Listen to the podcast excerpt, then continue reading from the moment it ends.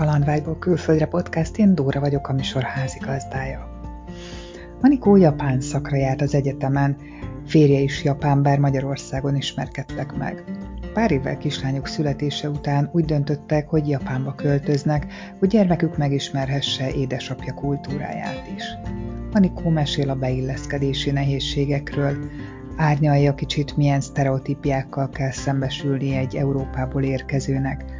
Beszél a japánokra annyira jellemző érzelem elfedésről, és hogy milyen az élet egy kicsi japán faluban. Hallgassátok őt szeretettel! Tásti Anikó vagyok, jelenleg Japánban élek, már régebben kezdtem el egy blogot, annak kapcsán ismerjük egymást. Japán előtt éltél máshol külföldön? Soha sehol, végig Magyarország volt. Igen, nem, nem volt tapasztalatom a külföldön éléssel, úgyhogy igen. De nagyon fiatal vagy, és a blogod évek óta megy. Hány évesen kerültél ki Japánba? Azt hiszem, hogy pont a 30-at töltöttem, amikor, amikor kimentünk, tehát kiköltöztünk. Az előtte lévő télen voltunk kint egyszer látogatóba, és akkor most vagyok kint már 5 évet. A többes szám az kire vonatkozik? Kivel mentél ki Japánba? Családostól költöztünk ki a férjemmel és a kislányommal, aki most már 11 lesz idén. Végül is az volt, hogy ő már itt kezdte az iskolát, és így is szerettük volna, mert hát mi egy ilyen nemzetközi család vagyunk, tehát bár 11 éve már házasok vagyunk a férjemmel, nemzetközi család lettünk, tehát Japán a férjem és, és a kislányom is ugye ebből eredendően félig japán, és a férjem főként ragaszkodott hozzá, hogy, hogy kicsit azért ismerje meg a gyerek az ő kultúráját is. És én meg nem ellenkeztem végül is a kiköltözés ellen, mert az egyetemen én japán szakon végeztem orientalisztikán, és úgy gondoltam, hogy más esélyem már nem nagyon lesz a nyelvnek az alaposabb elsajátítására, és hát én igazából így poénra vettem, talán kicsit túl könnyű szívvel vágtam ebbe bele, de végül is nem csak körülöttem forog a világ, szóval igazából tényleg azt akartuk, hogy a, a kislányunk egy kicsit megtapasztalja ezt a japánságot, ezt a japán létet, vagy azt, hogy hogy élnek itt az emberek, mert végül is tényleg a világ másik fele. Ezt így könnyelműen vettem, mert nem gondoltam bele abba, hogy azért ez nehézségekkel is jár. Nagyon jó benyomást tett rám így Japán, amikor turistaként jöttem ide. És hát akkor még minden úgy, úgy klappolt, hogy úgy voltam vele, hogy hát majd biztos valahogy el, eldöcögök itt, meg meg tudom tanulni rendesen a nyelvet. A, tehát a férjedet gondolom itt ismerted meg Magyarországon, akkor nyelvi problémák nem nagyon voltak. Már úgy jöttem ki, hogy volt egy kína és egy japán középfokum, de ez igazából nem jelent semmit, mert aztán ki, kijön külföldre az ember, és azt tapasztalja, hogy nem tud semmit gyakorlatilag. Tehát az a helyzet, hogy, hogy a beszélt nyelvi japán, azért főleg én egy olyan részén vagyok Japánnak, ahol még erősen életben van a, tehát a Hogan, vagy nyelvjárás úgymond, és nem is egy nagyon jelentős nyelvjárás, tehát inkább csak a Japánon kívül talán csak a nyelvészek foglalkoznak vele, és nagyon sok az idős ember, aki környezetemben él, akik meg gyakorlatilag csak, csak, csak tájszólásba beszélnek, ami meg ezért eléggé megnehezíti azt, hogy mindenhol a világon gyakorlatilag a standard japán nyelvet tanítják, ami normális, mert az összes csatorna meg média anyag az ezen a standard japán nyelven, ez a tokiói standard japán nyelven megy, de hogy nem túl hasznos, amikor az ember így emberekkel érintkezésbe került, a japán emberekkel, itt a helyiekkel. Meg hát az az igazság, hogy Japánban, ugye sokszor látom ilyen csoportokban, hogy jaj, ki szeretnék költözni Japánban, nem tudok japánul, és hogy jaj, hát mi lesz, és az az igazság, hogy még egy ilyen entry level, tehát egy ilyen belépő szintű munkához is elég magas szinten kell japánul tudni. A angollal nem, nem lehet ott boldogulni? Semmit. Tehát főleg vidéken senki nem beszél angolul, tehát senki. Az angol nyelvtanárokon kívül, ugye, mert ugye az ember nem egy gyárba akar dolgozni, amit nem, tehát nem ilyen lebesmérően mondom, mert gyári munkára rengeteg állás lehetőség van, és nincs is elég japán rá, szóval nagyon sokan külföldiek, főleg dél-kelet-ázsiaiak dolgoznak gyárakban, tehát már egy szolgáltatói munkához is japán nyelvtudás szükséges, és ráadásul egy magas szintű nyelvtudás, mert a szolgáltatás nyelve az a, az a keigo vagy sonkeigo, ami egy ilyen magázódó forma, tehát egy, olyan, mint egy, egy teljesen önálló nyelv lenne a japánon belül, és azt is meg kell tanulni. És ez nehéz. A tanulmányaid folytán tehát ismerted a japán kultúrát, de mégis mondod, hogy nehéz volt, amikor már életvitelszerűen éltél kint. Mi volt a legszokatlanabb, amit nagyon nehéz volt neked befogadnod európaiként Japánban? Hát őszintén szólva nagyon sok meglepő dolog van, mert amit az egyetemen tanulunk, az a klasszikus kultúra főleg. És egy ilyen nagyon cukormázas képet kapunk a japán kultúráról szerintem, ami nem biztos, hogy használható tudás, hogyha az ember valójában kikerül én sajnos nem voltam a tanulmányaimban a csoport vagy az évfolyam élén, szóval én ugye nem érdemeltem ki azt, hogy itt, itt élhessek, vagy itt, itt tanulhassak, hanem így sikerült, hogy lett egy japán férjem, és kikerültem. Szóval inkább az az, az, az igazság, hogy aki, aki így mondjuk így nyer egy ösztöndíjat, és sikerül kijutnia, még azoknak is nehézségei vannak. Na most nekem, ami nehézséget okoz, és egyben nagyon könnyűvé is teszi más oldalról az életet, az, hogy Japán egy ilyen bolondbiztos ország. Ami azt jelenti, hogy minden ki van írva, és mindenre megvannak a szabályok, és rend van, és tisztaság van, de viszont ez azzal jár, hogy alapvető dolgokat iszonyatosan szájbarágósan elmagyaráznak az embernek, ami szerintem nálunk így a józan parasztész kategória, és itt mégis, hogy hangsúlyt fektetnek arra, hogy akkor itt most ez el legyen mondva, és akkor kicsit olyan furcsán érzem magamnak, hogy nagyon alapvető dolgokat így elmagyaráznak az embereknek, tehát például, amiket így mutogatnak, hogy a WC-re ne úgy üljünk rá, hogy a WC deszkán van a lábunk. Az a furcsa, hogy ugye itt egy olyan országban élek, ahol a külföldi az nem csak a kaukázusi nyugati kultúrából jött külföldi jelenti, hanem ugye mindenféle úgymond fejletlenebb országból is jönnek ide turisták, ahol tényleg így el kell magyarázni ilyen alapvető dolgokat, és akkor végül is mindig erre gondolok, hogy biztos ez azért van, de sokszor meg, meg, meg nem azért, hanem azért, mert az ember mondjuk az első munkahelyre bemegy, és akkor kap egy ilyen 20-30 oldalas ilyen munkaszabályzatot, és végül is minden ezek szerint az ilyen írásban vagy szóban lefektetett szabályok szerint zajlik, és amikor, amikor egy japán embernek valamit magától ki kell találnia, akkor, akkor nagyon megizzad, és nem biztos, hogy feltalálja magát adott szituációba. Ilyenkor az embernek így egy kicsit úgy, hát kötélből kell, hogy legyenek az idegei, mert nagyon egyszerűen megoldható helyzeteknél is úgy, úgy leblokkolnak. De akkor a, a kreativitást, a probléma megoldó készséget ez valahol kiírtja az emberből, nem? Hogyha ennyire minden központilag szabályoznak. Igen, az a helyzet, hogy nagyítóval kell keresni szerintem ebbe az országba kreatív és talpra esett embereket. Szóval, hogy Japán az így, a, így az ország imázsán keresztül szerintem úgy próbálja magát eladni, hogy egy nagyon kreatív és egy nagyon modern ország, de szerintem egy-két példától eltekintve így kulturálisan nem hasznos a kreativitás, és ez egy ilyen ipari ország. Szóval, hogy itt, itt alapvetően az ipari termelésre és az ipari termelést biztosító munkaerőnek a kitermelésére helyezik a hangsúlyt. Amihez ugye fegyelmezettség kell, és, és szabálykövetés. És a kreativitás, meg az, hogy én hogy gondolom, meg, meg hogy én itt jobban tudom, ez a fajta ilyen, ilyen individualista, ilyen európai hozzáállás, ez nem hasznos. És hogyha oda téved egy ilyen beállítottságú külföldi ember, az tud előrelépni, tud karriert csinálni, vagy ő is így vissza van nyomva, hogy te csak kövesd a szabályokat, és ne okoskodj, meg gondolkozz ez, ez attól függ, hogy hol van, hogy talál-e olyan céget, ahol, úgy, ahol szüksége van ö, olyan emberekre, akiknek vannak ötletei, meg meghallgatják az ötleteit, vagy legalábbis ö, nem küldik el, hogy te ne okoskodjál, de szerintem az esetek nagy részében nem igazán. Tehát úgy látom egyébként, hogy aki huzamosabb ideig itt van külföldi, az egy idő után elkezd saját vállalkozást kezdeni, mert, nem bírja elviselni ezt a fajta ilyen koszka rendbe rakott bezártságot, és egyébként szerintem még rosszabb, mert hogy még a külföldieknek elnézik, hogy jó, hát ez külföldi. Másképp nőtt fel. De hogyha valaki japánként születik ebbe az országba, és van kreativitása, és nem tudja megvalósítani magát, akkor szerintem így ebbe így mentálisan meg lehet betegedni. És hát azért azt tudjuk, hogy Japánban az öngyilkosságok, meg így a mentális betegségek azok az eléggé gyakoriak, szóval, és szerintem így ebbe is lehet keresni így a, az okokat.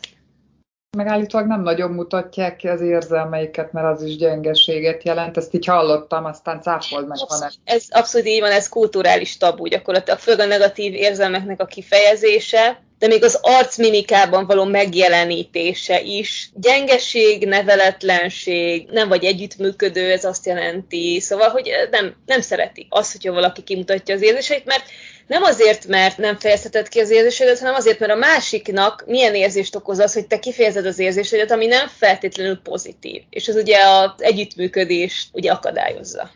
Mit kezd egy japán férj azzal, ha mondjuk a feleség kifejezi az érzelmeit? Tehát reagálni tudnak rá, vagy azt mondják, hogy na, ne sírmál cicám? Nem tudom, mert igazából még az én férjem is ideges lesz, de ő ugye 20 évig élt Magyarországon, tehát már azért hozzászokott ehhez az úgymond európai habitushoz, de szerintem alapvetően nagyon kevés nemzetközi házasság működik, és alapvetően nagyon kevés az, amelyik úgy működik, hogy az adott külföldi fél nem élt húzamosabb ideig abban az országban, ahonnan a párja származik. Mert ugye a legtöbb japán ember az nem utazott soha Japánon kívül sehova, és van egy ilyen idealisztikus képük arról, hogy milyenek a külföldiek. És van egy ilyen idealisztikus elvárásuk ugye a külföldiekkel szemben, és hogyha nem felel meg a külföldiek a krisének, amit ők fontosan kapnak a médiából, akkor nem igazán lesznek úgy kompatibilisek.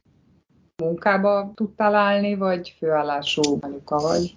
Amikor kiköltöztem, akkor hát közel egy évig nem volt úgy nagyon sok munka lehetőség. Őszintén szóval én egy halmozottan hátrányos helyzetű vagyok ilyen szempontból, mert egy tízezeres faluba élek, ahol azért úgy olyan nagyon sok munka lehetőség nincsen. Szóval aztán sikerült így a helyi kávézóba elhelyezkednem, ami, amire majdnem rámentek az idegeim, nagyon utáltam, aztán utána úgy bementünk így a városba, és akkor ott már voltak így kicsit normálisabb munkák. Most egy nagyon jó helyen vagyok, az az igazság, hogy, hogy most szerintem ez a legjobb eddig, amit lehetett találni.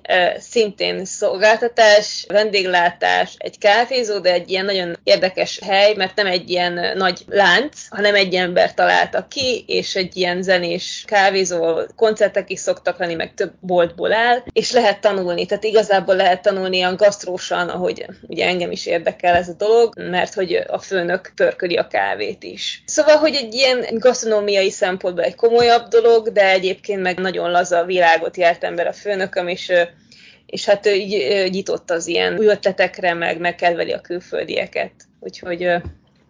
Akkor a faluból beköltöztetek a városba? Vagy csak bejársz dolgozni?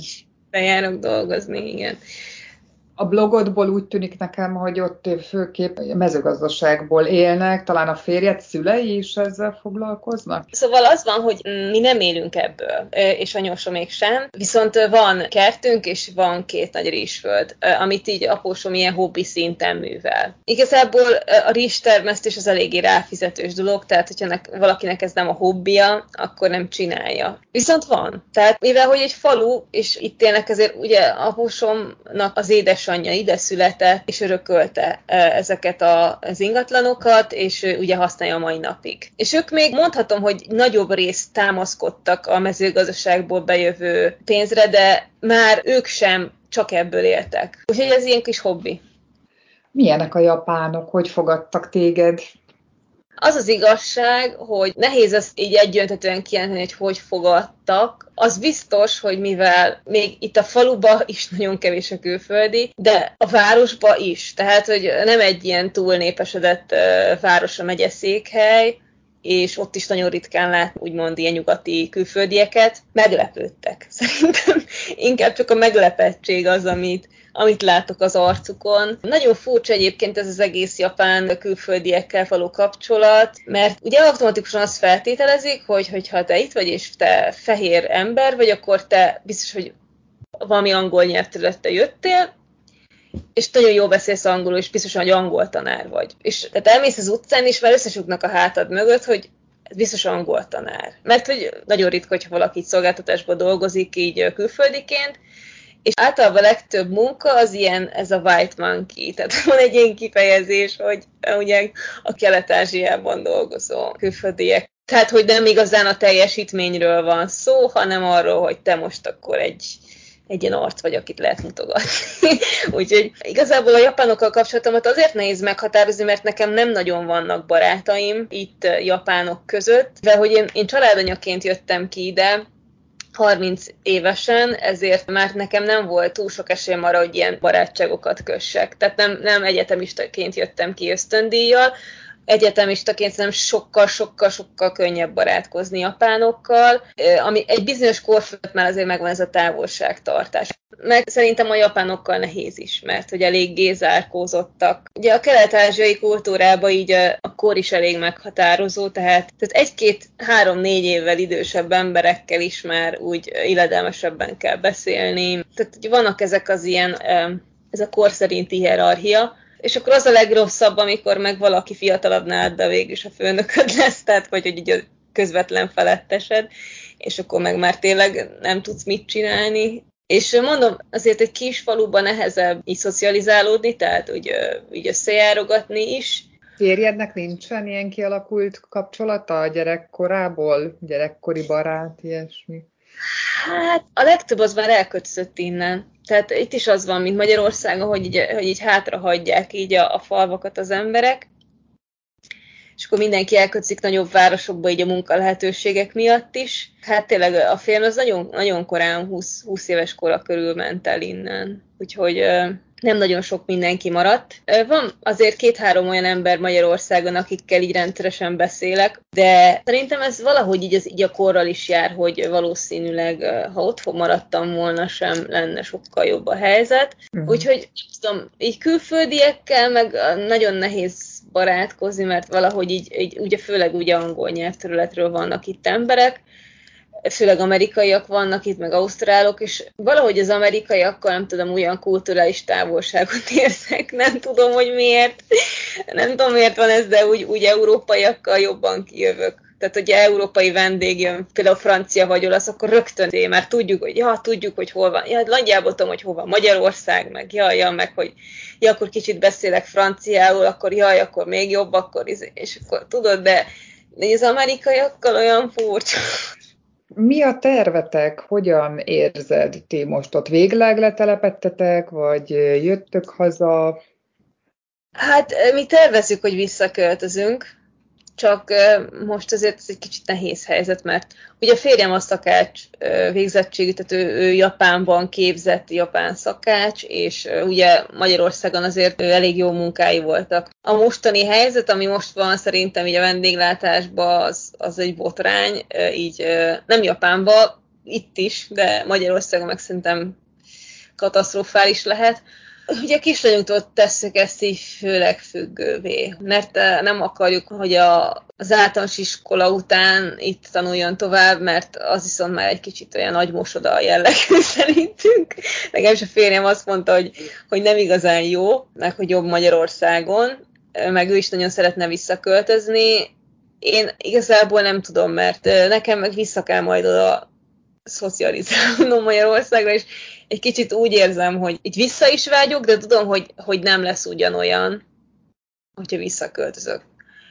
Nem ugyanabba az országba megyek vissza, amit ott hagytam öt évvel ezelőtt, és ezzel küzdök folyamatosan, hogy néha nagyon-nagyon rám jön a honvágy, őszintén szólva,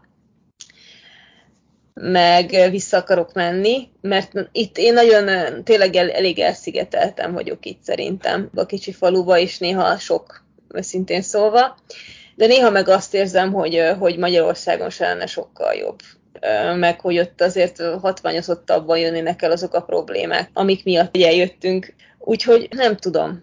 Mert hogy az embernek az, a tudatával él egy ilyen nosztalikus kép a hazájáról, meg mit tudom én, visszavágyik, és akkor elképzeli, hogy várják ott az emberek, de közben ez, ez nem igaz valójában. Igazából az élet megy tovább, nélkülünk is, meg velünk is, tehát a kint élni az nem olyan, mint elutazni, mert közben egy csomó idő eltelik, és, és egy csomó minden megváltozik az ember körül.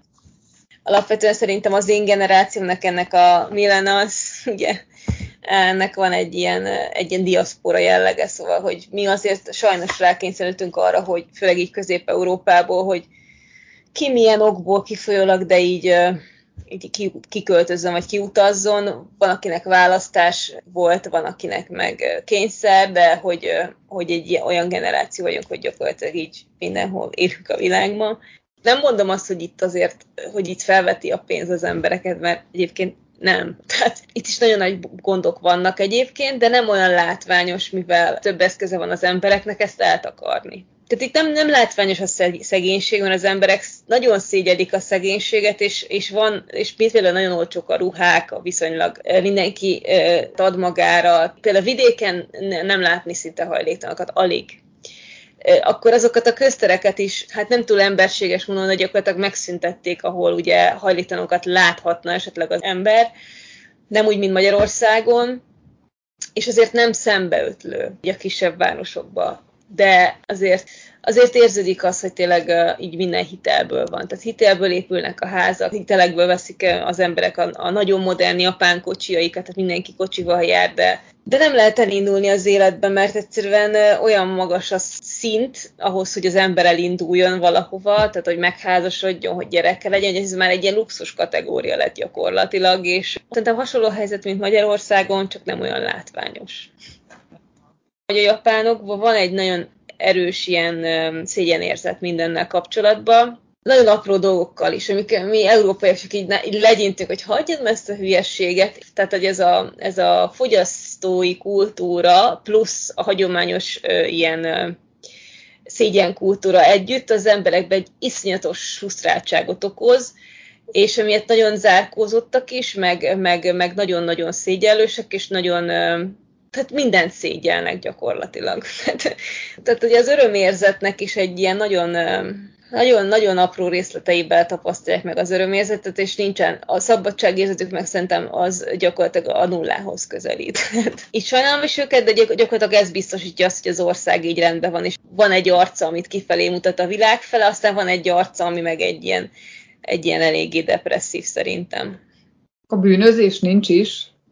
Ez egy nagyon érdekes dolog, mert hogy van bűnözés, csak ugye inkább, inkább ilyen, ilyen okos, okosabb fajta bűnözés van. Tehát nyílt erőszakosság, tehát olyan elképzelhetetlen, hogy például a farzsetbe berakod a pénztárcadat, félig kilóg belőle, senki nem lopja ki, senki nem nyúl a másiknak a dolgához. Az állomáson ott hagyod a biciklidet lezáratlanul, senki nem viszi el, és mindenki lezáratlanul tartja ott a bicikliét akkor vannak ilyen találtárgyak a centrumok, ahol mindenki leadja azt, tehát egy, egy sakkát nem tudsz elveszteni, érted? Tehát, hogy itt hihetetlen biztonságérzete van az embernek ilyen szempontból. Például itt, itt nem fütyülgetnek a nők után az utcán, meg nem szólogatnak be nekik. Tehát nincsen verbális erőszak a nőkkel szembe, ami nekem biztonságérzetet ad. Nekem ezt kifejezetten tetszik hogy így illedelmesek úgy a férfiak a nőkkel, megadják a tiszteletet neki. Úgyhogy igazából egy csomó olyan jó dolog van, ami, ami ebből a szé- szégyenkultúrából uh, ered. Tehát azt mondják, hogy a japánok kedvesek, de szerintem nem kedvesek, hanem tisztelettudóak. Tehát van egy ilyen alapvető tisztelet, amit megadnak a másiknak, az esetek nagy részébe, aztán van, hogy nem. Például a külföldiekkel kapcsolatban néha ilyen, ilyen zavart a kép, mert ugye a legtöbb külföldiről azt gondolják, hogy nem tud japánul és azért mindenféle bunkóságot lehet ott a háta mögött mondani róla. És akkor az a ciki, hogyha az a külföldi megértés elszontyolódik azon, hogy mekkora bunkóságot mondtak rá. Mondjuk külföldi nőként itt élni, eh, az sok szempontból nem olyan. Egyébként szerintem van különbség a között, hogy valaki férfi, külföldi férfiként él itt meg külföldi nőként. Tehát ezt azért, mert alapvetően ez mindenhol van különbség, hogyha nőként él kint, vagy nőként él a saját országában az ember, meg férfiként él a saját országában, de alapvetően itt még van egy csavar benne, hogy te vagy az egzotikus külföldi. És hát azért itt Japánban ugye van egy ilyen furcsa, ilyen megítélés a, a nyugati nőknek, hogy valahol ugye csodálják is őket, valahol meg ugye ilyen könnyűvérűnek tartják a, nő, a nyugati nőket, és hát az összes, gyakorlatilag az összes fehér nemű modell, meg egy csomó modell, aki egyébként ilyen átlagos kinézetű nő, az itt ugye modell kategóriában van, és akkor mindig ez a tehát tud néha ilyen ego boost lenni, hogy így, így mondjuk szépnek találnak, de alapvetően meg, meg az van, hogy nagyon nagy a távolság, tehát igazából semmire nem megy az ember azzal, hogy ő egy külföldi nő, és mondjuk még itt a külföldiek szemében még érdekes is, mert nem mernek közel jönni. Tehát a lányok sem, meg a férfiak sem, mert hogy a külföldi az egy ilyen külső ember. Tehát, ahogy a, az írásjelek alapján is inkább ez, hogy a külső ember. A gaijin az, vagy a gaikokujin az a külföldit és a külső embert is jelenti, szóval igazából egy ilyen külső kaszt vagyunk a társadalmon belül, akik nem japánok. Köszönöm, hogy meghallgattad Anikó történetét, remélem, hogy tetszett, és remélem, hogy a következő részben is velem tartasz.